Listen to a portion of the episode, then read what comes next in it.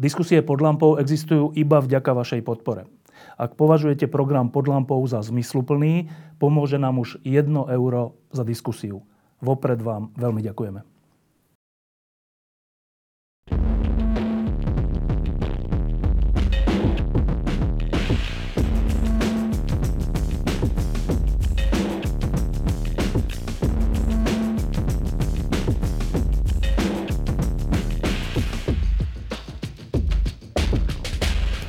Posledné dni zažívame na Slovensku, ale aj v Česku e, vo verejnom živote neuveriteľné veci. Na Slovensku sme boli pred pár dňami e, svetkami neuveriteľnej prehry vládneho smeru a vôbec vládnej koalície vo všetkých krajských mestách, vrátane Bratislavy, v komunálnych voľbách.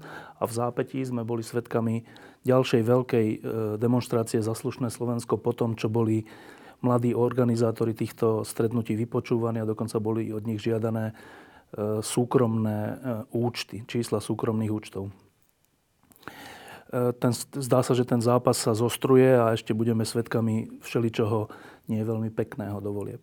V Česku už riešime nielen to, že či môže byť trestne stíhaný alebo vyšetrovaný človek predsedom vlády, ale už riešime to, či tento človek náhodou nemal podiel na niečom ako únose vlastného syna, respektíve na e, zneužití svojich detí v kauze Čapí hnízdo. E, kto by to pred 10-15 rokmi povedal, že budeme zápasiť o to, kto urobí horší únos, Česi a Slováci. E, a pritom ale nám unikajú aj niektoré pekné veci. A my sme si povedali, že teraz v tejto lampe budeme hovoriť o jednej zaujímavej a v zásade peknej veci.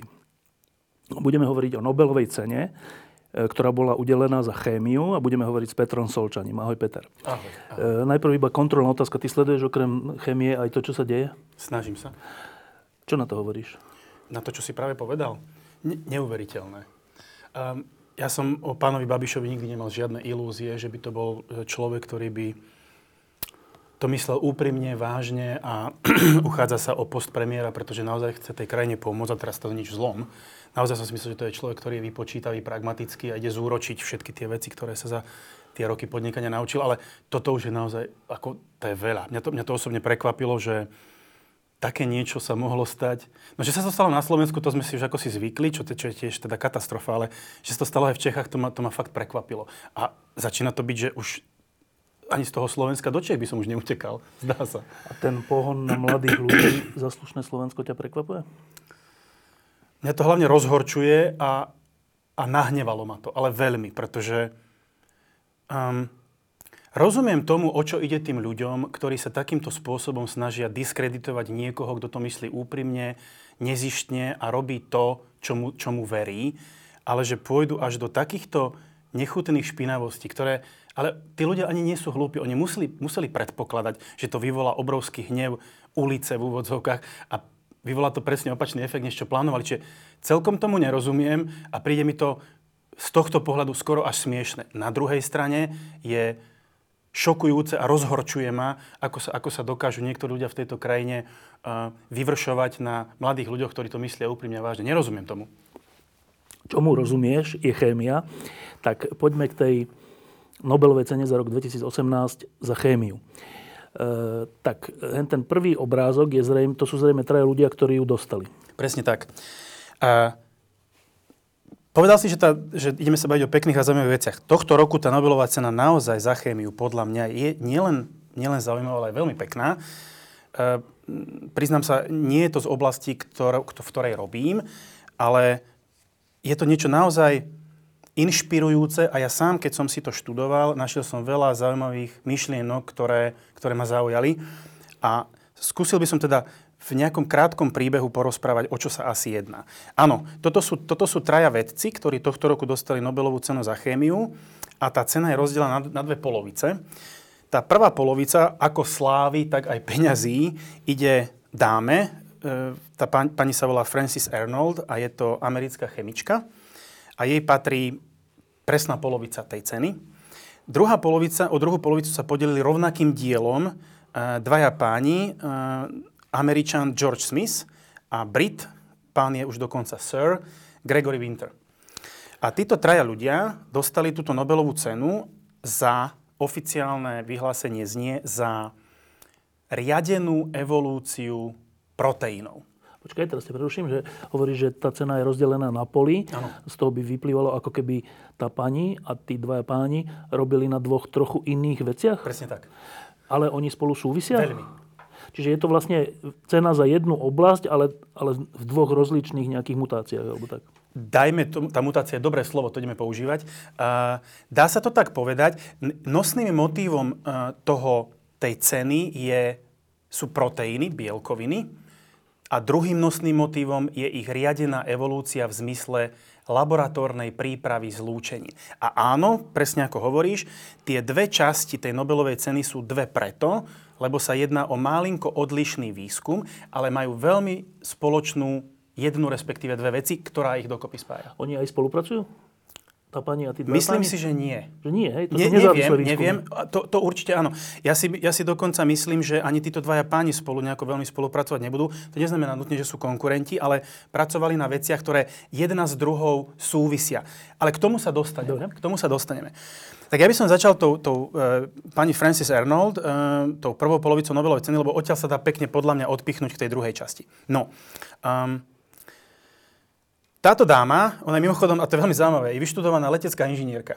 A ona keď sa v 80 rokoch, musíme sa trošku vrátiť do, do minulosti, aby, som, aby sme sa dostali do súčasnosti. Ona keď sa začala v 80 rokoch minulého storočia e, obzerať po tom, čo bude robiť, tak vzhľadom na to, že bola vzdelaná ako inžinierka, to znamená riešiteľka praktických problémov, tak ona si identifikovala jednu zaujímavú oblasť, kde by sa mohla uplatniť a to bolo, ako vylepšiť funkčnosť enzýmov. Ako letecká inžinierka? Ako letecká inžinierka. To Prečo, si, prečo je skresla táto myšlienka? Pretože ona, ona, sa, ona sa chcela zaoberať, to je dobrá otázka, ona sa chcela zaoberať uh, technológiami, ktoré by, ktoré by napomohli lepšiemu využívaniu energie v priemysle a získavaniu energie z obnoviteľných To zdrojov. súvisí nejako s tým letectvom? Nie. No, uh, Či ona bola nespokojná Le, letecká le, inžinierka? to, to ja už neviem, ale letectvo určite má, má milión rôznych e, kontextov, kde sa zaoberajú aj tým, e, ako vyvinúť nové materiály, ktoré by sa potencia, da, potenciálne dali použiť na, príprav, na, na získavanie energie efektívnejším spôsobom, ako len spalovaním uhlia a tak ďalej. No, v každom prípade ona sa rozhodla, že pokúsi sa tie, tie palivá novej generácie pripravovať chemickými reakciami, ktoré budú katalizované enzýmami. Ešte raz? Skúsim inak. No. Um, enzymy poznáme. Enzymy sú biokatalizátory. To sú de facto veľké proteíny, veľké bielkoviny, ktoré majú tú unikátnu vlastnosť, že katalizujú chemické reakcie v živých Teda organizmoch. nejak ako keby urýchľujú, zosilňujú. urýchľujú, to znamená, z látky A ti nejaký enzym pripraví látku B presne definovaným špecifickým spôsobom. Ale len tento enzym a len túto reakciu. Ale veľmi rýchlo a unikátne, bez vedľajších reakcií. Pri za bežnej teploty, za bežného tlaku, vo vode. Čo je fantasticky vyladený, evolúciou vyladený chemický systém. A ona sa chcela inšpirovať týmto, týmto evolučne vyladeným systémom na prípravu enzymov, ktoré by ale robili iné reakcie. Než ktor- tie, ktoré sú ne- prirodzené. Než tie, ktoré sú prirodzené, ale rovnako efektívnym spôsobom, ale na prípravu molekúl, ktoré sú potrebné pre nás. A to môže byť nové palivá, nové lieky, nové materiály, čokoľvek, čo je pre ľudstvo užitočné. A ona sa rozhodla využiť múdrosť prírody v úvodzovkách, ktorá, sa, ktorá je, sa prejavuje efektivitou tých prírodných enzymov. Oni majú ale množstvo limitácií, a to som ti práve teraz e, povedal, že oni, oni fungujú len vo veľmi úzko vymedzenom e, priestore chemických reakcií. Katalizujú iba jednu konkrétnu, už inú nie. Tam musíš vymyslieť iný enzym. No a táto pani sa snažila tie enzymy pripravovať takým spôsobom, nejakým systémom, aby boli, boli vhodné pre tie jej účely. No a teraz to robila následným spôsobom. Ešte prepáč. Uh, už sme tu mali raz takú Nobelovku, alebo aj viackrát, keď ten laureát pôvodom niečím úplne iným bol, povolaním, Mhm. uh-huh. a potom si tak raz, po, ešte za mladí si povedal, že čo by mňa tak zaujímalo a v úplne inej oblasti si našiel vec, ktorej sa stala len Nobel, Nobelovcom, či ani, dokonca si myslím, že to ani nesúvislo s jeho vzdelaním. Nejak tak to bolo. Mm-hmm. Toto je tiež taký prípad?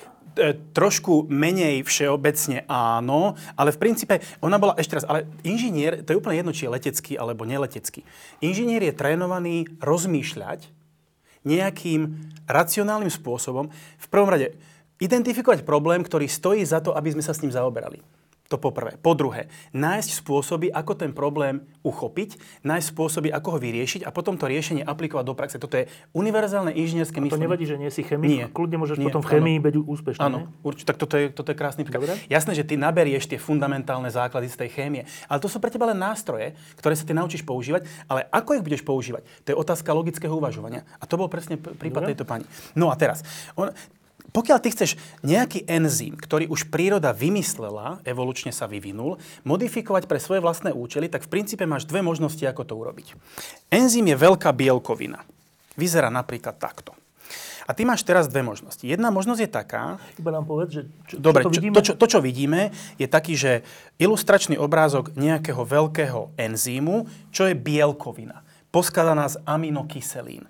A to sú tie, tie, tie čiaročky? Tie, tie čiaročky a také tie všelijaké e, šesťuholníky, to sú, to sú jednotlivé funkčné skupiny zložené z atómov a toto celé je pomerne veľká, obrovská molekula. Ten enzym je evolučne vyladený miliónmi rokov evolúcie na, na katalizovanie konkrétnej chemickej reakcie. A tie, tie guličky to je čo? No a tie guličky to je, ten, to je tá chemikália, ktorú ten enzym ide teraz transformovať na inú chemikáliu. Poviem, že on ju obalil, alebo ako? No a teraz, ten enzym funguje tak, že e, on má presne definovanú 3D štruktúru a v strede toho enzymu je taká kavita, ktorá sa volá, že aktívne kavita, miesto. Kavita myslíš nejaké prázdne miesto? prázdne... Viera, alebo... nazvime to, že e, malá jaskyňa. Dobre. Malá jaskyňa, veľmi priťahnuté za vlasy. Do tej malej jaskyne, ale tá malá jaskyňa má také rozmery a taký tvar, že do nej presne napasuje len ten jeden jediný substrát. Žiaden iný. Čiže tento enzym, on existuje iba kvôli tomu, že existuje tam ten e, tam tá štruktúra tých guličiek. Áno. Že on sám o sebe nemá žiaden, žiaden iný význam, ten enzym. E, dobre, môže, môže katalizovať ešte veľmi príbuzné reakcie, ale veľmi podobného typu. Dobre. Čiže on je veľmi špecifický, ten enzym. No ale ty si povieš, toto je fajn, ale ja by som chcel tie, ten enzym, aby mi robil aj nejakú inú chemickú. Počkaj, a čo on urobí nakoniec tých guličiek? No čokoľvek, napríklad ti rozštiepi disacharid na monosacharidy. Máš dve, máš dve cukorné jednotky, ktoré sú spojené chemickou väzbou a nejaký enzym spraví to, že ich rozstrihne na dve monosacharidy. A aký je toho účel? Iba povedať, že čo je, dô... no, prečo sú enzymy dôležité? No, tie, tie sú absolútne fundamentálne, pretože jednak e, vďaka enzymom funguje každé jedno nielen rastlinné, ale aj živočišné telo. Oni nám zabezpečujú um, príjem a výdaj energie, oni stavajú naše telá. Enzymy sú, taký, sú také chemické fabriky to nazvime, ktoré premieňajú nejaké suroviny na nejaké produkty. A to môže byť čokoľvek. To môžu byť bielkoviny svalov, to môže byť energia získavaná z glukózy, to môže byť odpratávanie metabolického odpadu z tela. A tie enzymy sa v našom tele kde tvoria? Všade. Úplne všade. Tvoria. v bunkách. Sa tvoria? Áno, samozrejme, tam sa syntetizujú všetky rôzne druhy, mnoho Presne rôznych, tak. nie len v jednom orgáne. Nie, alebo nie, tak. nie. Nie. A potom idú na príslušné miesto. Alebo priamo v tej bunke uskutočňujú tie, bunke. oni nemusia z tej bunky vyliesť, oni v, priamo v tej bunke uskutočňujú tie svoje chemické reakcie. No, ale podstatné je, že ona sa snažila ten enzym nejakým spôsobom modifikovať tak, aby jednak nepracoval len v úzko vymedzenom rozmedzi podmienok. Nie len vo vode, ale ona chcela, aby ten enzym pracoval aj v organickom rozpúšťadle. Prečo? Drevá väčšina chemických reakcií na prípravu nových molekúl funguje v nevodnom prostredí. Voda je de facto nepriateľ organického chemika, lebo vo vode sa za prvé veľmi málo molekúl rozpúšťa. Za druhé, voda sama o sebe je veľmi reaktívne médium, veľmi ťažko sa z tej vody tie látky izolujú a je s tým obrovské množstvo rôznych praktických problémov spojených. Chemici preto drvivú väčšinu reakcií robia v organických rozpúšťadlách.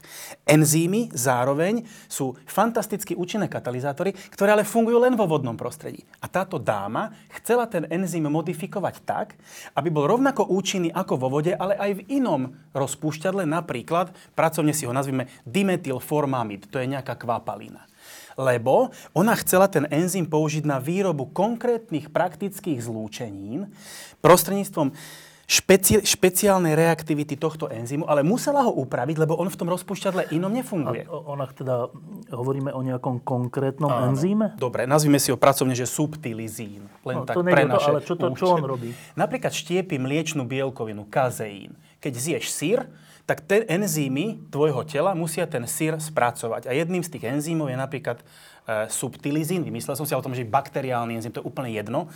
A tento subtilizín štiepi kazeín, e, bielkovinu a, mliečnú. A prečo si vybrala tento enzym? Lebo je to výborný model. Prečo? Pretože sa s ním ľahko pracuje a dá sa chemicky pomerne ľahko Ale modifikovať. ona si ho vybrala už na nejakú konkrétnu aplikáciu, či len Nie. na tú samotnú vec, či sa dá prispôsobiť? a presne tak. To bol pre ňu modelový substrát na to, aby vôbec ten koncept, ktorý mala v hlave, tú myšlienku, či sa podarí prakticky realizovať. Toto, toto bol to taký, že, že skúška. A stalo, no a teraz. Ty máš dve možnosti, ako to robiť. Ty môžeš urobiť to, že začneš nejakými chemickými procesmi modifikovať tie aminokyseliny v tom aktívnom mieste. Ale to je obrovský problém. To my jednoducho nevieme selektívne urobiť. Za prvé, neviem, ktorú aminokyselinu mám za ktorú vymeniť, na ktorom mieste. Teraz hovoríme o tom, o tom Aktív- priestore, kde je potom tá kde sa vec. deje tá chemická reakcia. Že nejak ho zmeniť ten priestor, aby nielen hen ten druh sa tam zmestil, Ale, ale, aj aj nejaký iný. A navyše celý ten enzym pracoval aj v inom rozpúšťadle ako Áno, vo vode. dobre. No len to je trošku problém, lebo ty ako vieš, ktorú z tých aminokyselín máš zmeniť a ak už vieš, ako to urobíš. No, to sú mini, miniatúrne veci. Veď, veď práve. Dru, druhá možnosť je urobiť to inak. A to, čo, prečo sa ona rozhodla, je následovný koncept. Každá bielkovina každého organizmu je kódovaná nejakým génom v DNA. Zmena génu znamená, že ten gén vyprodukuje iný proteín. Trochu iný enzym, povedzme. Presne tak. Presne tak. Toto bola aj myšlienka. Ale to ti nestačí, lebo ty nevieš, ktorú časť génu máš zmeniť a keď ju aj zmeníš, ty nevieš, ako to zmení ten proteín. Preto to potrebuješ nejako zúžiť tie možnosti. A to zúženie možností bolo nasledovné. A za to bola tá Nobelová cena. Predstav si, že máš DNA toho prírodného enzýmu, ktorý robí niečo, ale iba vo vode a ty ho chceš prinútiť, aby to robil aj v organickom rozpúšťadle. Ale nevieš, čo máš zmeniť na tej molekule, tak urobíš náhodnú mutáciu génu, ktorý kóduje ten enzým. Tie náhodné mutácie znamená, že oni vzniknú na rôznych miestach. A teraz urobíš čo? Ty tie zmutované gény, to sú tie červené... urobíš tú mutáciu? Čo znamená, že urobíš mutáciu? Urobíš mutáciu, ur- môžeš to? napríklad. Že tam sa premení poradie tých, tých stavebných častí alebo niečo také? Tých, tých e, mechanizmov, ako k tej mutácii môže dôjsť, je, je veľa. Ona používala jednu metódu, um, neviem, nakoľko pôjdeme do detailov, ale skúsim. E, ty, keď rozmnožuješ DNA, Ona sa, ona sa aplikuje tá istá, že vznikne tá istá. Áno, či, čiže ju rozmnožuješ, tak existuje jedna metóda, ktorá sa volá, že PCR, polymerázová reťazová reakcia. A teraz tá polymerázová reťazová reakcia je prirodzene chybová. A ona sa že rozhodla... dostaneš tam proste chybu. Áno. Ale nevieš akú. Nie. A to je tá náhodná... ti mu- nevadí? Nie. Hneď ti, hneď ti poviem prečo. A to je tá náhodná mutácia. Čiže ona používala chybovú PCR metódu na rozmnoženie týchto, na rozmnoženie týchto génov, ktoré, ktorá ale vnášala, tá metóda, náhodné mutácie do tých... Ešte sa ťa opýtam, že a tento, lebo DNA je nekonečne dlhá. Konečne a- dlhá, ale konečne, veľmi dlhá, áno, áno. Nekonečne, ale že e, ten konkrét, tá konkrétna sekvencia DNA, ktorá zodpoveda za ten Prote- enzym, áno, za ten enzym. to my vieme, Vieme, identifikovať, vieme, že áno. To ona relatívne krá, rých, že to není, to není problém? Nie, nie, to Lebo vieme. Však v tom, tom obrovskom reťazci, to, To to je ona- zložité povedať, jak to vieme? To je asi zložité povedať, aj? No, ja sa priznám, ani neviem celkom presne detaily. Ako Ale není to, zlo, není to zložité z hľadiska... Dnes je to úplne že rutinná vec. Dobre.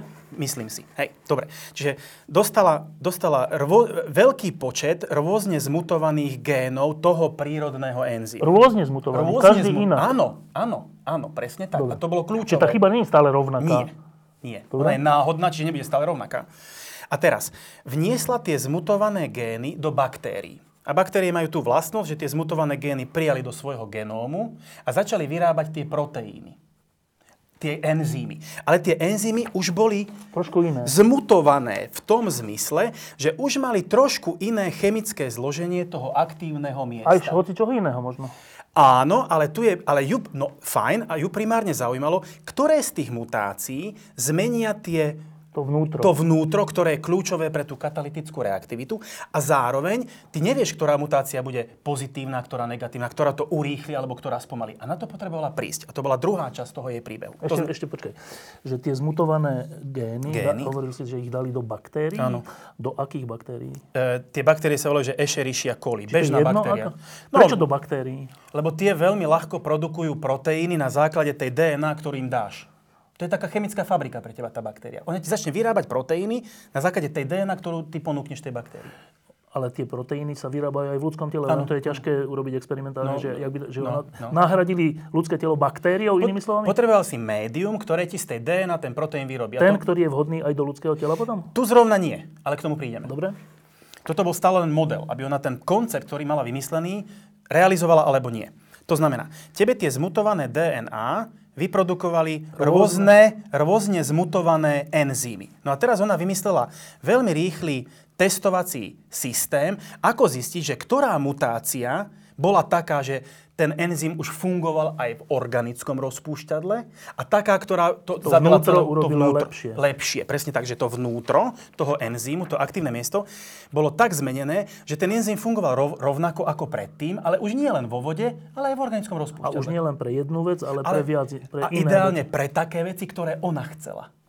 Čiže rozšíriť pôsobnosť toho enzýmu na oveľa širšie podmienky. Toto bol jej zámer. Tých, tých zmutovaných, Tých zmutovaných enzymov enzy- bolo strašne veľa? Milióny. Milióny. Milióny. To bolo geniálne na tom, že ona vymyslela e, skrínovací systém, kedy za pomerne krátky čas vedela oskrínovať milióny rôznych mutantov, Že ktorými sa mi hodí. ktorí sa mi hodí. Tie, ktoré sa mi hodia, jej sa hodili, s tými išla ďalej, ostatné vyhodila. Čo znamená išla ďalej?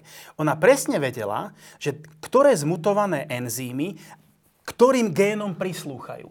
A tie podrobila ďalšiemu kolu mutácií. A znova urobila to kolo. Prečo? Že ešte to vylepšiť? Presne tak. Presne tak. Čo vylepšiť? Vylepšiť rýchlosť, vylepšiť rezistenciu v organickom rozpúšťadle, vylepšiť toleranciu teplôt. Tieto enzymy pracujú pri 37 stupňoch Celzia. Ty chceš, aby robil pri 50 alebo pri minus 5. Čiže skúšaš to tými mutáciami, že či sa to Dovtedy. nezlepší. A toto sa volá, že riadená evolúcia. Ona vymyslela iteračný systém, kedy opakovanými mutáciami už zmutovaných Sa stále vylepšuje, alebo zhoršuje, alebo to zahodí. A to zahodila. A ty keď posúvaš ďalej len tie vylepšené, tak štatisticky to posúvaš tým spôsobom, že vylepšujú sa stále tie vylepšené. Až nakoniec sa dostala do štádia, že pripravila po troch kolách mutácií a skrínovania, pripravila enzym, ktorý bol 300 krát účinnejší ako ten prírodný v organickom rozpúšťadle. A aj na iné veci? A aj na iné veci. Dobre, a to je koniec príbehu?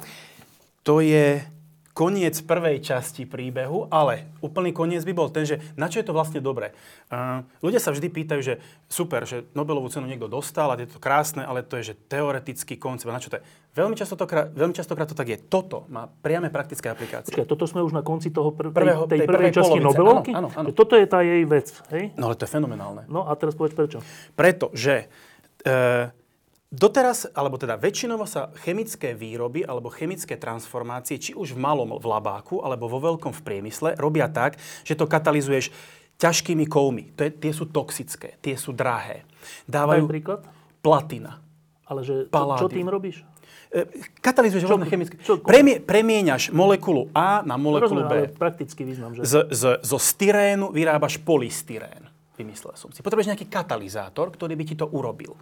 Proste, ale vyrábaš vec bežného používania, Áno, áno. ale cez prvky, ktoré sú škodlivé alebo nie. Drahé, môžu, byť, môžu ohrozovať životné prostredie, e, môžu dávať vedľajšie reakcie, nedajú sa vo veľkom používať z viacerých nepraktických dôvodov, pričom tie enzymy sú úzko špecifické, robia len to, čo chceš a robia to za veľmi miernych reakčných podmienok. Pre chemika je pomerne dôležité, aby tie reakčné podmienky boli mierne. Nízka teplota, ideálne bežný tlak, nie, nie drahé činidlá a hlavne vedľajšie produkty, ak vôbec nejaké, tak nie toxické. Enzym je na to ako stvorený. No ale on nebude robiť to, čo ty chceš, pokiaľ ho k tomu neprinútiš. A ona ich A prinútila. teda tým pádom, keď to, keď to troška preženiem, tak vďaka tejto dáme e, máme možnosť, asi teda nie len nej, ale nejakému kolektívu, ale najmä mm-hmm. vďaka nej, máme možnosť e, vyrábať veci, ktoré sme doteraz vyrábať nemohli? Mohli, ale drahšie, toxickejšie, e, menej efektívne. Teraz na začiatku si hovoril, že sa to týka aj palív. Áno. Akým spôsobom? Tak, že táto pani už tieto svoje enzymy, takto zmutované, začína používať na vývoj technológie, kedy sa z cukrov, ktoré sú izolované z rastlinného odpadu, kvora, šúpolie, slama, to sú de facto cukry, len ich potrebuješ odtiaľ dostať, vie transformovať týmito svojimi zmutovanými enzymami na palivo, ktoré sa dá reálne používať do spalovacích motorov. Akože benzín? Nie benzín, sú to alkoholy. Z tých cukrov pripravuješ alkoholy a alternatívne palivá k benzínu sú práve e, palivá na báze alkoholov. Etanol, izobutanol. Konkrétne táto dáma už dnes, e, myslím, má na spadnutie technológiu, kedy z cukrov izolovaných z rastlinného odpadu vie pomerne rýchlo týmito enzymami efektívne, relatívne lacno pripravovať veľké množstva izobutanolu, ktorý sa bude pridávať či už ako aditívum, alebo ako samotné palivo do spalovacích motorov. E, teraz laicky, že tie cukry e, v rôznych e, rastlinách, oni, veď to aj my robíme, nie? že keď to skvasíme alebo niečo, tak ten alkohol tam nejako získame. No to je ono. Ale? A to, a to skvasíme robí, robí kto? Robia baktérie prostredníctvom no, čo? Dobre, že, že, že, tento proces je nejaký akože účinnejší ako to samotné skvasenie bežné? No, no hlavne to kvasenie ti, ti dá hla, iba etanol toto jej kvasenie v úvodzovkách, ale to nie je kvasenie, to je enzymatická transformácia, čo kvasenie v princípe tiež je, ti dáva izobutanol, trošku inú molekulu. Tiež je to alkohol,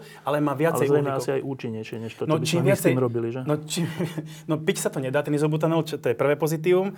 A druhé pozitívum je, že čím viacej uhlíkov... Pre negatívum, no a? čím viacej uhlíkov máš v molekule, ktorú ideš spaľovať, lebo palivo znamená, že ideš oxidovať, oxidácia je spaľovanie, tak čím viacej uhlíkov, tým viac energie sa z danej jednotky vyťaží. toho vyťaží. Tak, presne tak. Dobre. Čiže, čiže, aby sme to zhrnuli, že tento, keby si to povedal teraz pár vetami, čo tá pani e, objavila, respektíve za čo dostala tú Nobelovú cenu?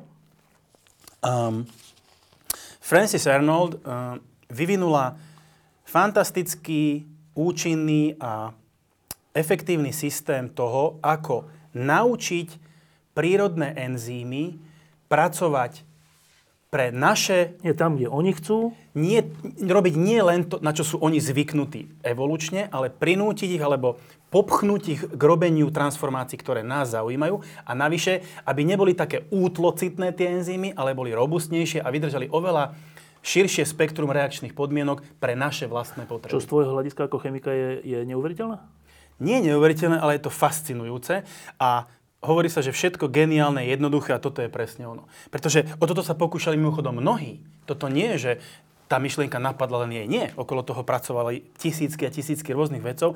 Ona bola tá, ktorá so svojou myšlienkou a hlavne realizáciou tej myšlienky bola, bola úspešná. A, a úspešná rýchlo medzi prvými.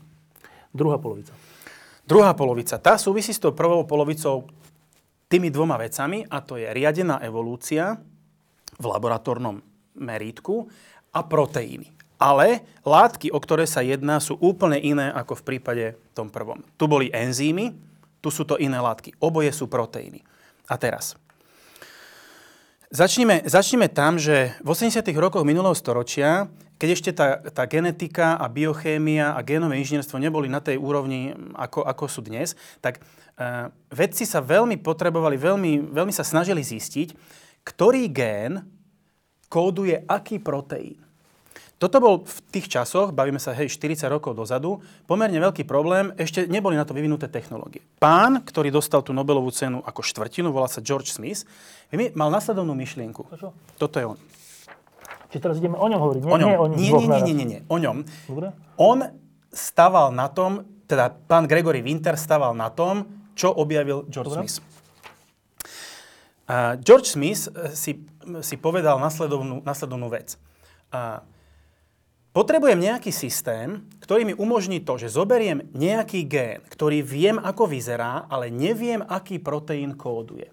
A potrebujem vymyslieť spôsob, ako z tohto génu ten proteín do niečoho dostať a potom ten proteín z toho niečoho nejakým spôsobom identifikovať, aby som vedel, aký proteín to je. A tým pádom sa spätne dozviem, že ten gén, ktorý proteín kódoval keď hovoríme zase pre, pre lajkov, že gén, to hovoríme o časti DNA, o, časti o kúsku DNA. DNA. Áno. A keď hovoríme o tom, že aký produkuje proteín, každý kúsok DNA produk, produkuje nejaký proteín? E, takto. E, DN, naša celá DNA, iba jej menšia časť sú proteín kódujúce gén. Mm. Väčšia časť má regulačnú funkciu, ale pokiaľ zoberieš gén, ktorý kóduje proteín, tak ty by si mal expresiou tohto génu dostať nejaký proteín. Ale oni nevedeli, ktorý gén, ktorý proteín produkuje. A tých produkuje. častí našej DNA, ktorá, ktorý, ktoré produkujú proteín, je strašne veľa. E, v absolútnej hodnote áno, absolútnej proporčne hodnote. veľmi málo. Ale v absolútnej hodnote ich je veľa, veľa. veľa. Miliardy. Miliardy. Miliardy. Dobre? Teraz myslím, dobre, teraz nemyslím miliardy génov, myslím miliard, miliardy kúskov tých génov. génov. Dnes už vieme, že ľudský organizmus má génov zhruba 22 tisíc čo bolo obrovské prekvapenie pre ľudí, ktorí si predtým mysleli, že ich máme 100 tisíc, lebo my sme koruna tvorstva, no z pohľadu počtu génov nie sme, ale to vôbec, nie, to vôbec s tým nesúvisí. Počet génov nič nehovorí o, o evolučnom rebríčku tých, tých organizmov. Ale to je, dobre, poďme späť. Um, čiže on, on vymyslel následovnú vec. On sa zaoberal s vírusmi, ktoré sa volajú bakteriofágy. Toto je, prosím, bakteriofág, veľmi jednoduchá biologická štruktúra. To, čo tu vidíš, on reálne, tak to reálne vyzerá. Má to hlavičku, to je nejaká bielkovina. Vnútri v tej hlavičke máš DNA toho vírusu. A všetko toto ostatné, to znamená ten krk, to telo a tie nožičky sú tiež proteíny. Ale to je krk a telo a nožičky, to len tak nakreslené. My to tak, my to tak, ale on takto nevyzerá pod mikroskopom, keď sa na to... Ale to pozrie. sú že chemické nejaké... To nejaké... sú proteíny, to sú bielkoviny. Všetko, aj tie nohy, aj to, všetko, aj to všetko. Všetko okrem tej DNA v hlavičke sú proteíny. Dobre, a keď hovoríš bakteriofág, to no. je, čo je to bakteriofág? Dobre, a bakteriofág je vírus, ktorý infikuje baktérie. To je vírus, ktorý infikuje baktérie. Lebo nás infikujú aj baktérie, aj vírusy. Áno. A keď vírus infikuje baktérie, no. to je čo? No to je to isté, len to máš dve rôzne biologické entity. A prečo? On sa tak ja, rozmnoží. Ja sa len pýtam, vírus, čo, čo je to za vírus? Bakteriofág, ktorý infikuje baktérie. Neinfikuje človeka, neinfikuje rastlinu, infikuje baktériu. A nejak sa nás týka? Nie. Netýka. Nie, Dobre? netýka. No, no totižto, vírus sa sám o sebe nevie replikovať potrebuje hostiteľský organizmus. Hostiteľský organizmus pre bakteriofág je baktérie. Hostiteľský organizmus pre vírus chrípky je prasa, kačka a človek. Takto. Bakteriofág je veľmi jednoduchá biologická štruktúra, ktorá má ale takú vlastnosť, a to ten George Smith vedel, že keď zoberie gén, ktorého proteínový produkt chce zistiť. Ten pán teraz. Ten pán. No a ten gen vloží do DNA bakteriofágu. Do tej hlavičky? Uh, nie, iba do DNA a to sa do, toho, do tej hlavičky dostane nejakým, nejakým iným spôsobom. A teraz, takto infikovaný bakteriofág vloží celú svoju genetickú informáciu do baktérie. Toto je bakteriofág, ktorý už je infikovaný, respektíve ktorého DNA už obsahuje ten gén, ktorý, ktorého, ktorý skúmame. Ktorý skúmame. Ten už je tu v hlavičke toho bakteriofágu. Ten bakteriofág funguje neuveriteľným spôsobom. On má takéto kotvičky, ktorými sa pricucne na povrch baktérie, vystrčí takú ihlu, ktorou tú svoju genetickú informáciu Tam dá. do tej baktérie a tá baktéria začína vyrábať bakteriofágy. Teda jeho deti? Jeho de- potomkov, doslova, ktorí už on ale... to akože umrie, hej? To neviem, ale asi áno lebo však už nemá nič v tej hlave. Je, je to možné. Aj, bez, aj s prázdnou hlavou sa dá e, ukazuje ešte, ešte, ešte by mohla byť situácia taká, že on si, tu, on si tu DNA zmnoží a tým pádom polku si nechá, polku dá, ale to už neviem. Dobre, dobre. To už neviem. Ale to ani myslím, že nie je podstatné dobre. z pohľadu tej Nobelovej ceny. Čo je podstatné? Čiže ten bakteriofag takýmto srandovným spôsobom nainfikuje tú baktériu, pričom... Nami, nami zvolenou časťou DNA. Časťou DNA, ktorej proteín chceme zistiť. Totižto, ten gén bol vložený do tej časti DNA bakteriofágu, ktorá kóduje povrchové proteíny toho bakteriofágu. Čo neviem, čo znamená, ale... To znamená veľmi jednoduchú vec, že ten gén, ktorý si tam vložil, bude produkovať proteín, ale ten proteín sa objaví na povrchu tej hlavičky. Na schvál to tak robíme. Áno, áno. Dobre. Prečo? No preto, aby sme ten proteín odtiaľ potom mohli vyloviť ako rybár rybu. Vysvetlím. Toto tu už je bakteriofág, ktorý vyprodukovala tá infikovaná baktéria spolu aj s tým To už vloženým, je to dieťa. Ten to už je to dieťa, ale to dieťa už je také, že to DNA, ten gén, ktorý tam vložil George Smith, sa prejavil tak, že vyprodukoval proteín, ktorý má inú hlavičku. Vyprodukoval proteín na povrchu hlavičky toho bakteriofágu a toto je ten proteín, ktorý ten George Smith potreboval Zistiť. zistiť. Čiže inými slovami, že on nevedel, keď to zjednoduším. Áno. Tuto máme ľudský, ľudskú DNA. Áno. A chceme zistiť z nejakej časti, že aký proteín ona presne. produkuje. Prečo to chceme zistiť vlastne? No lebo z chceme, praktických dôvodov. nejakých. chceme spojiť genetickú informáciu s produktom tej genetickej. Aby sme to vedeli na niečo využiť No, potom. na, hej? no to je strašne dôležitá informácia. Dobre, ešte sa dostaneme k tomu prečo. A teda z- dáme, tu, na začiatku máme kúsok našej DNA, Mhm. Alebo nejakej. nejakej, ale nevieme, čo ten kúsok produkuje. A chceme to A zistiť. cez tento proces, Áno. troška krkolomný, ale v skutočnosti jednoduchý, Áno. e, na konci to, tu na hlavičke Sa toho nového, toho dieťaťa, toho toho, bakteriofágu, máme Proteín, proteín, a to je, ktorý zodpoveda tomuto tomuto. génu. Zodpoveda? Áno, on ho vyprodukoval, preto je červený, pozri. Ešte, a ešte raz povedať, že prečo sme si istí, že on ho vyprodukoval? Pretože ty si ho vložil do takej časti DNA bakteriofágu, Ktorá ktorá kóduje tieto povrchové proteíny bakteriofágu. a on tam, a ten proteín tam pôvodne nebol a zrazu tam, Tam je, je. a nemôže tam byť nejako inak len preto, lebo je to z tejto časti? Lebo táto časť bola vložená do tej časti DNA bakteriofágu, ktorá kóduje povrchové A my sme ho proteíny. tam našli. Zrazu sme ho tam našli. A toto bolo to, že George Smith to dokázal. On bol prvý, ktorý dokázal, aby sa ten proteín ukázal tu. Nie vnútri, nie na spodku, nie vľavo, ale presne tu hore. Keby to bolo vnútri, to by bolo ťažšie na, na Ako zistenie by potom? si zist... Veď práve. Lebo on ho potrebuje vyloviť. Teda, uka- teda, No a teraz prichádzame k tomu, že jemu sa... Totiž to, ty si ty... čiže tá finta bola v tom, že to dal do tej časti, ktorá je na povrchu? Áno. A však to každého napadne. Dobre. Ne? Neviem. To je, tak, to, je, to, je ten, ten, to je ten zložitý nápad? Nie, ten nápad je triviálny, ale ako ten nápad realizovať? Ako, ty musíš zistiť, ktorá časť DNA bakteriofágu je zodpovedná za jeho povrchové... Jak to zistíš? No na to boli vtedy evidentne nejaké metódy, aby to Jeho, alebo už iní ľudia to To, vedeli? toto už neviem. To už sú detaily, ktoré neviem. A je možné, že to bol pokus omyl. Možno nie, neviem. Tu, tu sa priznám, už, už neviem tak, tak ďaleko. Podstatné ale bolo, že došlo k tomu, že ten bakteriofág vystrčil ten proteín hore na svojej hlavičke. A to bolo veľmi dôležité pre Georgia Smitha. A teraz prichádzame k druhej časti toho jeho nápadu. Ako, si, ako zistíš, že že ktorý bakteriofág ten proteín tam má a ktorý nie. No potrebuješ ich vyloviť. Ako ich vylovíš? Vylovíš ich tak, ako vyloví rybár rybu. Ako, rob, ako loví rybár, má háčik. Háčikom pre Georgia Smitha na vylovenie tejto ryby, Celej? celej, bolo, toto bola, toto bola návnada, hej, toto bola návnada, bola protilátka. Totižto, George Smith vedel, že existujú protilátky, v tom čase už boli známe milióny rôznych protilátok. Mimochodom, protilátky sú tiež bielkoviny. Protilátky proti čomu? Proti tomuto proteínu, Tomu, ktorý, ktorý ktorý zodpovedá po, tomuto? tomuto génu. Dobre. Ale ty si nevedel, aký proteín tam vznikne, preto si musel použiť milióny protilátok a jednu po druhej skúšať, ktorá ti dosadne na tento proteín. A keď ti nejaká dosadla, on už vedel, ktorá dosadla a ktorá nie. A keď si to fyzicky odtiaľ vytiahol, tak si odtiaľ tou protilátkou, ktorá má veľmi špecifickú väzbu k tomu proteínu, že jedna protilátka sa viaže iba na jeden konkrétny proteín. Tak si A na- potom vedel? tak si potom vedel, keďže si vedel, akú protilátku si použil, tak si vedel, aký proteín si vytiahol a keď si vedel, aký proteín si vytiahol, tak si vedel, že ten gén, ktorý si tam dal, ešte jedna komplikácia, že ale na tej hlavičke je len jeden druh na proteínu? jednom bakteriofágu jeden, Iba na jeden? inom iný. Prečo na inom? Lebo tých génov si tam vložil veľa. No ale keby si len jeden, tak je len jeden? Je len jeden na každom jednom. Že tam není žiaden iný... A čo, čo tvorí tú hlavičku okrem proteínu? No iba proteíny, ale to, jednak sú to proteíny toho bakteriofágu, ktoré ťa nezaujímajú, ale, ale na jednom proteíne bakteriofágu zrazu trčí niečo, čo tam bakteriofágu nepatrí. A ty to ideš hľadať tou protilátkou. tak, áno, čiže, čiže sú tam aj iné proteíny, ale jeden je špecifický. A to je práve ale produkt toho génu, ktorý ty práve hľadáš. Dobre? Čiže toto bol spôsob, ako oni zisťovali v tom čase, v 80 rokoch, ktoré gény, ktoré proteíny produkujú. Nemali inú metódu.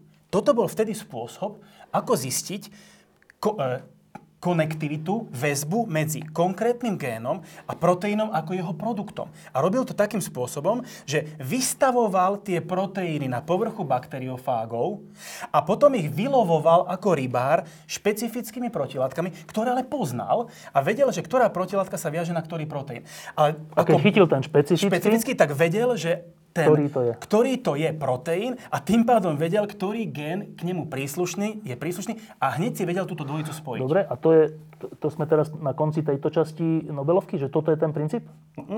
Nie? Toto boli veľmi dôležité poznatky na to, aby ich mohol použiť. Ten druhý. Gregory Ale Winter... ešte sk- sk- skončíme pri tom prvom, že Áno. teda z tohto celého je to geniálne ktoré? Ktorý krok? To, že našiel spôsob, ako nejaký gén, ktorý poznal, ale nevedel, aký proteín produkuje, použil na vyriešenie tejto, e, tejto väzby nejakého sprostredkovateľa. Tým sprostredkovateľom bol obyčajný vírus, ktorý prinútil ten George Smith, aby mu ten proteín ukázal na svojom povrchu, aby, To, prinútil to tým, že to dal do tej že časti, to dá, ktorá kto- povrch robí? ktorá robí povrch toho bakteriofágu.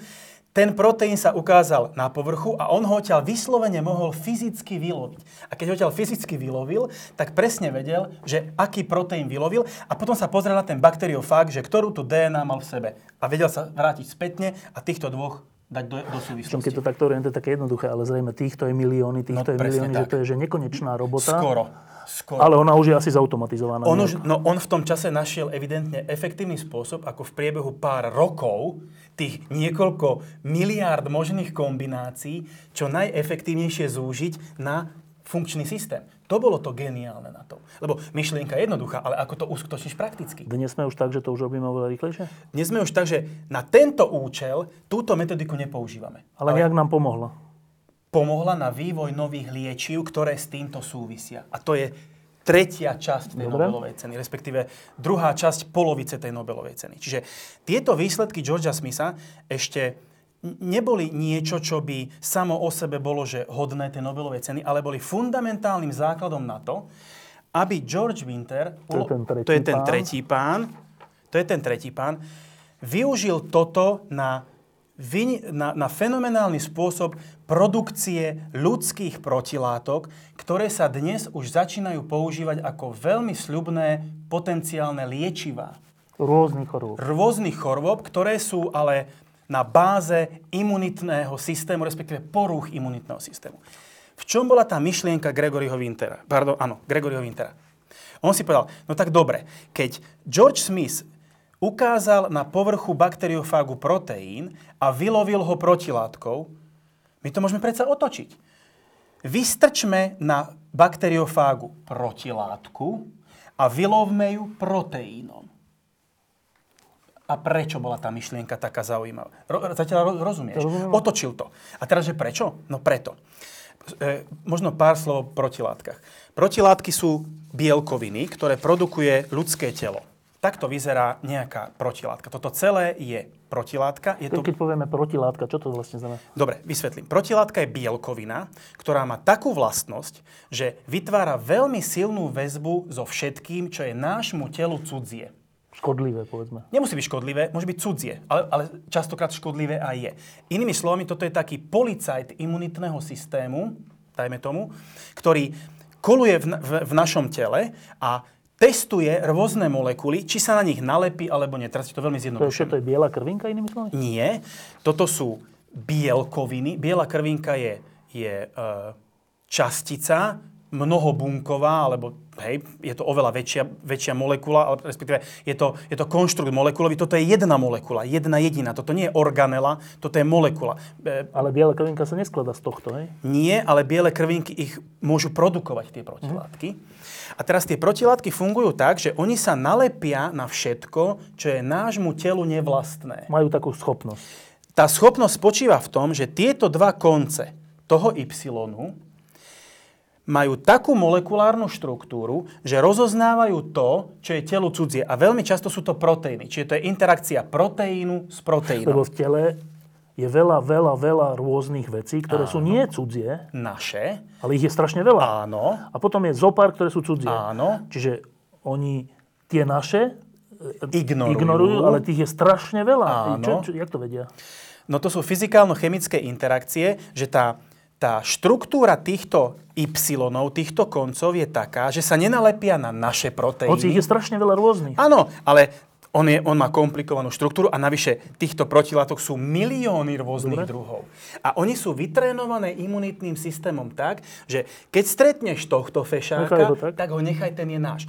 Ale keď stretneš tohto fešáka, tak už sa od neho neodlepíš, lebo ty ho označkuješ. A to označkovanie je veľmi dôležité, lebo to označkovanie spôsobí kaskádu rôznych reakcií a signalizuje to Iným veciam? iným bunkám imunitného systému, že hop, protilátka našla Označila? našla niekoho, kto nie je náš, označila ho a my ho ideme zlikvidovať. Tak toto naozaj funguje. Čiže toto je značkovacia molekula, ktorá oznámi, ako keby zapla sirénu, že poďte ku mne a teraz prichádzajú rôzne bunky, leukocity napríklad, alebo, alebo rôzne iné výkonné organely, ktoré už toho, toho Označeného? označeného, e, či už baktériu, alebo vírus, alebo toxín, alebo a to čokoľvek. hovoríme o čom? Že o, o chrípke a takýchto veciach? To môže byť vírus, to môže byť baktéria, to môže byť ale aj transplantované tkanivo ktoré je cudzie nášmu telu, preto ľudia s transplantovaným tkanivom musia Či to užívať... príjme telo? Presne tak. akože Toto, hej? Oni- Ty to musíš potláčať umelo, tú odpoveď. No, čiže ten Gregory Winter si povedal ešte raz, že moment, tak keď môžeme vystaviť Všetko sú to bielkoviny mimochodom, čiže principálne rovnaké typy molekúl. Ak môžeme na bakteriofágu vystaviť proteín a vyloviť ho protilátkou, ja to, chcem, ja to otočím. Vystavím na bakteriofágu protilátku. Ktoré je zase len bielkovina. Zase len bielkovina, nič není. iné, je to princíp, princíp, princíp je rovnaký a budem to vylovať proteínom. Ale prečo táto myšlienka? No, a teraz znova k tým protilátkam. Myšlienka bola založená na tom, keďže naše protilátky sú takýto veľmi Značkovať? veľmi silní a efektívni značkovači, tak my ich v princípe vieme použiť aj ako liečivá. Za, čo je za tou myšlienkou? Predstav si, že e, infikuješ sa e, baktériami antraxu. To je tuším sneď slezinná sa volá tá baktéria. Tá baktéria je toxická a letálna pre ľudské telo, pretože produkuje rôzne proteíny. Jeden z nich sa volá antraxový toxín a ten antraxový toxín je pre naše telo tak toxický, zabije. že ťa zabije. A teraz, myšlienka za tým bola taká, my keď vieme vyprodukovať ľudské protilátky, ktoré sa budú veľmi silno viazať na ten antraxový toxín, tak pokiaľ by sme to dostatočne včas vedeli tomu infikovanému človeku nejakým spôsobom vpraviť do tela, tak tie protilátky obsadia tie toxíny toho antraxu a on nám už neublíži. On síce bude v našom tele, ale nebudeme mať ako pôsobiť. Nebude mať ako pôsobiť, lebo tá protilátka ho dezaktivuje napríklad. Jedna vec. Druhá vec. A to bude rovnako relevantná aplikácia. Rakovinové bunky majú iný chemický povrch, iné bielkoviny na svojom povrchu, než naše telo. Oni majú ale niekoľko mechanizmov, ako sa Tvária. do kabáta. O tom bola mimochodom Nobelová cena za medicínu tohto roku. Mal si tu pána profesora, ktorý to veľmi pekne vysvetlil. Čiže e, myšlienka je taká, že ak vieme vyrobiť protilátky proti tým proteínom tých rakovinových buniek, tak tie, rakovi- tie protilátky ich označkujú a naše vlastné bunky imunitného systému tú rakovinovú bunku dokážu zlikvidovať. Hoci ona sa tvári, že nie je. Hoci ona sa tvári, že nie, ale my tú protilátku tam špeciálne dodať. vieme dodať. Čiže toto bola tá myšlienka. Ale teraz, ako tie ľudské protilátky budeš vyrábať? No, na tento účel. Tak zase, možnosti v histórii bolo... Počkaj, však ich vyrába telo samotné. No a toto je trošku ten problém. E, no, keby, e, toto je princíp mimochodom očkovania, že ty vpravíš do tela To zlé. e, Vírus? oslabené zlé, vymyslím si, že oslabený Posilníš vírus. to dobre už to nikdy No, nedostaneš. no áno, lebo si si vyrobil protilátky. Ale niekedy sa tie protilátky nestihnú tak rýchlo vyrobiť a skôr ťa to zabije, ako by si sa ty Mhm. mohol brániť. Preto treba tie protilátky už mať hotové a dať ti ich v tom kritickom Aby telo ich prostredí. nemuselo dlho, dlho vyvíjať, No lebo ich dlho vyvíja. nestihne. No nes, dajme tomu, to, je, Dobre. to bola jedna z možností. Alebo tá rakovinová bunka sa oblečie do kabáta a tie protilátky síce sú okolo, nevidia ale nevi- No presne tak. Čiže tá myšlienka bola takáto. Ale ako tie ľudské protilátky vyrábať? No nemôžeš... E, Nemôžeš test, testo, ako testovaných subjektov, ako generátorov protilátok použiť ľudí. To je neetické, nehumánne. Dobre? Dajme tomu, že je. Tak ako sa to robilo? Robilo sa to napríklad tak, že e, podávali sa tie, tie, tie toxíny, tie antigény, tie vírusy a tie baktérie, na ktoré tie protilátky sme chceli, sa podávali myšiam. No len tam hneď vys, vys, sa vyskytlo niekoľko problémov. Tá myš niekedy nereagovala vôbec. Jednoducho na tie, tie protilátky nevytvorila. Naopak, zabilo ju to skôr, ako tie protilátky vyrobila. Keď ani jedno, ani druhé a tá myš tie protilátky vyrobila, my sme to z tej myši tie protilátky dostali, ale dali sme to človeku a zistili sme, že nefungujú. Sú troška iné. Sú, Alebo... sú, a to úplne stačí na to, aby nefungovali. Čiže ako to budeš vyrábať? Možností je niekoľko a Gregory Winter prišiel s nasledovnou myšlienkou, ktorá bola založená na tejto interakcii. A povedal si, správme to tak, že my do toho bakteriofágu, my do toho bakteriofágu dajme Teda sme na začiatku. Sme na začiatku. Dajme toho do, do, do DNA toho bakteriofágu taký gén, ktorý bude kódovať nejakú protilátku. Nejakú. A my vieme, ktorý gen kóduje protilátku? To už vieme. To vieme. To už vieme. Čiže dáme tam známy gén so známou protilátkou do DNA bakteriofágu tej časti, aby sa tá... Zase na povrchu. Aby sa to ukázalo na povrchu a už tá bielkovina bude ni- nie iba bielkovina, ale bude to táto protilátka. No, Ale zase... zatiaľ je to ten istý princíp. Ten istý princíp len opačne, len otočené. E, on to malinko zjednodušil tak, že protilátky sú obrovské proteíny. To znamená, že toto by bolo väčšie ako samotný bakteriofág. Mhm. Tak si povedal, že on tam, on tam e, dá DNA iba takú, aby sa na tom povrchu bakteriofágu ukázali iba tieto kľúčové časti toho. Tie, ktoré to robia, to Tie, značkovanie. tie, tie značkovanie, že nie celé, celá protilátka, ale len tieto Tie stačia? konce. Tie nám úplne, stačia? Úplne, Na tú vec stačia? Úplne stačia, Dobre. lebo tie sú kľúčové. To sa mu podarilo, už to bol prvý úspech, že podarilo sa mu dostať gén pre tieto kľúčové konce protilátky humánne. Do toho rodiča, do toho toho ro- vzniklo dieťa a to vystrčilo na povrch. Presne tak. Tieto dva konce. A teraz, zase, ale toto bolo, že milióny rôznych. Milióny rôznych génov, milióny rôznych bakteriofágov, milióny rôznych koncov Protilátok. protilátok. A ty si teraz išiel loviť Tu na tú konkrétnu vec. Presne tak. To znamená, že ty si si zobral ako háčik, povedzme, povrch rakovinovej bunky. Tej, ktorú chceš zničiť skutočnosti. Presne tak. A teraz si urobil čo? Urobil si to, že mal si na začiatok, toto sú bakteriofágy s rôznymi koncami S protilátok. rôznymi protilátkami v zásade. Naz, nazvime to, že s rôznymi protilátkami. A teraz si mal nejaký testovací systém, ktorý pozostával z toho, že boli tam tie, tie povrchy tých rakovinových buniek. Alebo toxíny antraxu. A teraz ty si zisťoval, ktorý z tých bakteriofágov s tými rôznymi protilátkami sa najsilnejšie prilepí na tie To, že sa prilepí, je dané, hej, len my nevieme, na ktorú časť sa prilepí. za hej. prvé a ako silno za druhé. A urobil presne rovnaký koncept ako, ako ten predchádzajúci pán. To znamená, že on mal milióny rôznych bakteriofágov s miliónmi rôznych kombinácií protilátok, ale iba niektoré sa viazali na ten Ktorý proteín, chceme liečiť. tá, to ktorý chceme zablokovať Dobre. ako liečivo. To znamená, tie, ktoré boli aktívne, to sú tie zelené, tie išli do druhého kola. Tie červené... Zas jak tá vy- pani? Presne. Jak tá pani Presne, prvá. presne, presne. To od nej zobral ten koncept. To znamená, že urobil prvé kolo a získal nejakú slabú väzbu medzi e, protilátkou na bakteriofágu a príslušným proteínom, ktorý si chcel zablokovať, alebo ochorením, ktoré si chcel liečiť. Urobil mutácie tých génov, ktoré tam pôvodne boli, ale už, Už na týchto, tie už na tých účinných. Urobil si to trikrát. Čiže nakoniec získal najúčinnejšie. Na také bakteriofágy s takými protilátkami, ktoré sa najsilnejšie viazali na povrch rakovinových buniek, na povrch toxínu antraxu, na povrch čohokoľvek. To potom znamená, že po niekoľkých kolách takejto riadenej evolúcie a selekcie najúčinnejších kandidátov si dostal super účinné protilátky. A potom Na len konkrétnu vec. na, na presne definovaný proteín, ktorý si chcel liečiť, zablokovať, inhibovať, čokoľvek. Strašne dôležitá vec. Čiže ty si takto obišiel tú myš. Ty si takto vedel veľmi rýchlo vyselektovať a zároveň vyprodukovať reálne množstva protilátok, ktoré boli ale veľmi špecifické na danú konkrétnu vec, na daný konkrétny účel.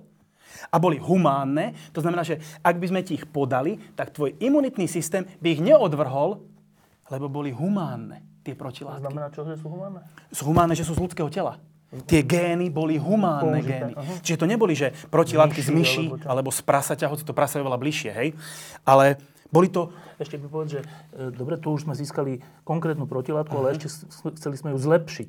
Tak to, že sme ju prehnali týmto kolom, ho- to, tam sme dali nejakú mutáciu. Tu sme jak do, dosiahli? Tá mutácia sa stále robila na úrovni tohto, to- tohto génu v tom Že ten bakteriofágu. gen sme, jak sme ho zmutovali? Zase, milión možností, Ožiarením, ožiarením, niečím. alebo si, si ten gén ro, rozkúskoval na niekoľko rôznych kúskov a pozliepal si ich iným spôsobom. A tak. Čiže ty si urobil rôzne mutácie tých génov, ktoré zase mnohé boli, že negatívne, že Zbytočné, úplne horšie. horšie to bolo. Ale selekčným procesom, a to je tá evolúcia, zmutuješ gén, dostaneš produkt a teraz urobíš selekciu. Je ten produkt lepší ako pôvodný alebo horší? Keď je lepší, ideš s ním do druhého kola. Keď je horší, vyhodíš ho. Čiže výsledkom tohto tretieho pána je to, že keď, e, keď to zjednoduším na praktickú úroveň, že e, chceme e, vyliečiť nejakú rakovinotvornú teda chceme zničiť nejakú rakovinovú bunku Áno. v ľudskom tele, Áno. Na to, by sme, na, na to by to telo aj vedelo tie protilátky robiť, ale dlho mu to trvá, medzi tým tá bunka už sa rozbujne a zabije ťa. Toto by bolo skôr pri akútnych infekciách, napríklad pri chrípke. Tie bunky rakovinové sa skôr bránia tak, že sa zakryjú tým kabátom a, že- nevidíš ale týmto vieme prekonať aj ten kabát. V princípe áno. Možno. Dobre, nejako. E, Čiže on, on vie, ten, vďaka tomuto pánu vieme aspoň cestu k tomu, že tie teda pokrytecké rakovinové bunky, ktoré sa tvária ako nerakovinové, vieme identifikovať a zničiť. Máme dobrý spôsob, ako sa im dostať pod ten kabát. Ale toto je len budúcnosť. Ale my už máme praktickú aplikáciu toho, čo ti hovorím. No. A tá praktická aplikácia je konkrétny liek. Totižto, existuje mnoho autoimunitných ochorení. Čiže dajme teraz rakovinu na chvíľku bokom.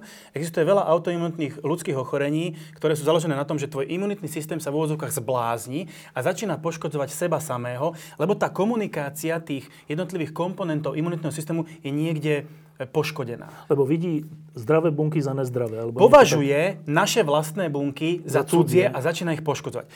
Niekoľko príkladov. Reumatoidná artritída.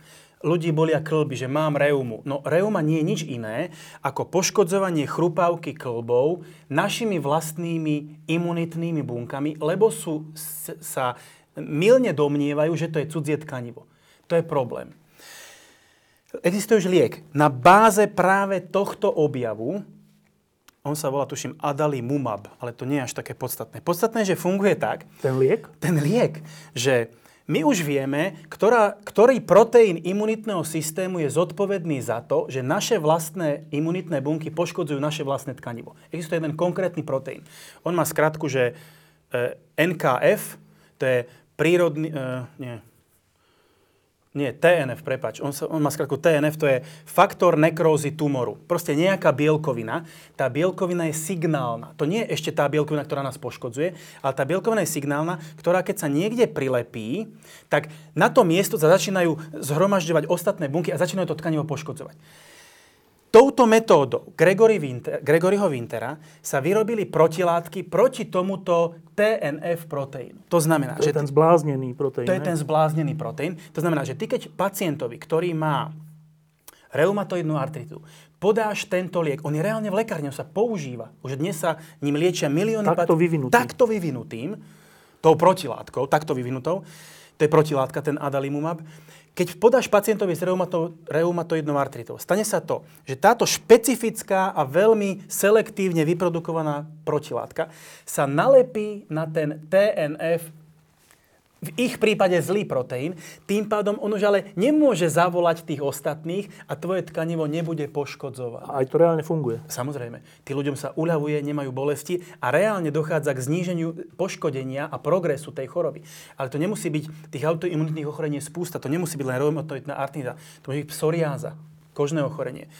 To môže byť um, chronický zápal čreva, čo je tiež veľ, veľ, veľmi častokrát podmienené autoimunitnými príčinami a tak ďalej. Takže toto je fantastický spôsob, ako pripravovať humánne protilátky vo vysoko čistom stave, v dostatočnom množstve, veľmi špecifické, že len na túto jednu konkrétnu molekulu, ktorú chceme zablokovať a spôsobom, ktorý je eticky efektívny a hlavne za tým geniálna myšlienka, ktorá funguje. A toto je praktický výsledok tejto Nobelovej ceny. Ešte, ešte k tomu, že jedna vec sú tie autoimunitné e, ochorenia a druhá vec sú tie nádorové alebo rakovinové. E, Tam tá nádej alebo ten, ten progres je podobný? Ja si myslím, že to, toto k tomu veľmi, veľmi rýchlo a silno bude, bude spieť. Pokiaľ sa nájde spôsob, ako ten kabát odkryť z tých Ten je rakovín- vlastne hlavný problém náš, ten kabát? To, No, že sa tvária inak? Z, z pohľadu tohto konceptu áno. Pretože na to, aby tá protilátka dosadla na ten, na ten povrch to, toho tumoru, ona ho musí rozpoznať. Ale ty keď zakrieš tú bunku, tak ona nemá čo rozpoznať. Čiže pokiaľ nájde, nájdu onkológovia, biochemici spôsob, ako ten kabát odvrhnúť, už nič nebráni tým protilátkam pripraveným takýmto spôsobom, aby dosadli na ten tumor, označili ho majákom, prídu leukocity, makrofágy, čokoľvek a začnú likvidovať tie Dobre, a teraz si to zhrňme, že tak začneme touto druhou, že táto druhá polovica Nobelovej ceny. E, ten prvý pán pripravil vlastne pôdu pre tohto druhého Áno. pána a spolu vlastne môžeme Áno. povedať, majú zasluhu na tom, že vieme namiesto ľudského tela pripraviť protilátky, Áno. ktoré nám pomôžu efektívne zničiť nejakú začínajúcu alebo dôležitú chorobu. Presne tak. Uvidíme, koľko chorôb to bude, ale asi ich nebude málo Určite. postupom času. Určite. Dokonca sa to môže týkať až rakoviny. Áno. Tá prvá polovica, tá, tam išlo o čo? Tam išlo o to, že našiel sa spôsob, pani, nie našiel sa, pani Francis Arnold našla spôsob, ako rozumne, efektívne a v akceptovateľnom časovom horizonte zmodifikovať prírodné enzymy tak, aby robili tie chemické reakcie, na ktoré sú prírodne zvyknuté, ale pre naše účely, za našich podmienok, pre naše potreby a spôsobom, ktorý je nám konvenujúci, ktorý nám šetrí čas, peniaze, nezaťažuje životné prostredie a je elegantný. Čiže tam sa to netýka aspoň v prvom pláne medicíny alebo zdravotných aplikácií, ale skôr palivových, Zatiaľ, ale výroby všelijakých materiálov áno, a tak. tak. Ehm, nami zmeneným čo? Enzýmom. Áno. áno. Dobre, a keď to dáš teraz dokopy, tú prvú a druhú časť, že zatiaľ sa mi zdá, lebo mali sme tu už veľa e, diskusí o Nobelových cenách za chémiu, fyziku, tak, mm. že toto, čo si povedal, obidve tie polovice sa mi zdajú veľmi silné, ale možno, že to je iba pocit. Ty ako chemik, že toto je silná Nobelová cena? Um Otázka je kritéria, kritérium sily. Mne sa zaprvé veľmi páči, mne sa veľmi páčili tie extrémne jednoduché myšlienky, ktoré sú ale geniálne svojím spôsobom, ale čo aspoň čiastočne sa snažím ja oceniť, je to enormné množstvo práce, ktoré bolo vynaložené na to, aby sa tie na pohľad jednoduché, ale v skutočnosti netriviálne myšlienky podarilo prakticky realizovať a viem si celkom živo predstaviť, koľko času, energie, úsilia, zarputilosti, E, frustrácie a, a, a neúspechov museli tí ľudia preskákať, aby sa nakoniec dostali do stavu, že nie len, že vyriešili ten problém a tú myšlienku zrealizovali do praktických aplikácií, ale že dnes už pomáhajú miliónom rôznych e, ľudí v ich utrpení. Je to nádherná Nobelová cena. Nádherná. Peter Solčani, ďakujem, že si prišiel. Ďakujem pekne za pozvanie keď som ťa volal, tak si hovoril, že tú prvú časť, teda jednu časť ovládaš a druhú nie a potom prešli pár týždňov a potom si mi zavolal, že už ovládaš aj tú druhú. E, ktorú z nich si ovládal? Ovládal som tú prvú, sa tú pani. priznám. Tú pani, lebo e, to je čosi, čomu, čomu trošku rozumiem, lebo časť z tej enzymatickej chémie jednak prednášam a jednak samotná myšlienka toho mi nebola cudzia. To druhé už je viac, viac biochémia, viac biológia, viac genetické inžinierstvo, čiže ja som si musel trošku naštudovať bakteriofágy, musel som si trošku naštudovať e, mutácie génov, o čom sme dneska veľa nerozprávali, ale pre moje vlastné pochopenie, proste ja som človek, ktorý tomu buď rozumie, alebo nerozumie, ja nemám, že medzi, tak chvíľku mi trvalo, kým som sa do toho dostal, ale toto bolo zaujímavé a vlastne vďaka tebe som znova zažil ten aha moment, že zrazu mi to takto zacvaklo pri tej druhej polovici a vtedy som, že jaj, veď to je takto. To bolo pri čom? To bolo pri tej druhej polovici, Ale pri... keď som pochopil ten, ten postup toho, že vložil gén do bakteriofágu, ten infikoval baktériu, tá vyrobila cerské alebo deti toho? Deti, deti toho bakteriofágu a on mal na svojom povrchu ten proteín na tom mieste, kde ho ten George Smith chcel, chcel mať a potom už ho vylovil to protilátkou. Ale dostať sa k tomu, že ako to tam vlastne celé prebiehalo, to mi chvíľku trvalo, sa priznám. Takže nakoniec celkom dobre, že síce neskoro, ale predsa, ale ten, ten čas som využil na to. Perfektné. Hej, Perfektné. ďakujem, ďakujem pekne. Diskusie pod lampou existujú iba vďaka vašej podpore. Ak považujete program pod lampou za zmysluplný, pomôže nám už 1 euro za diskusiu. Vopred vám veľmi ďakujeme.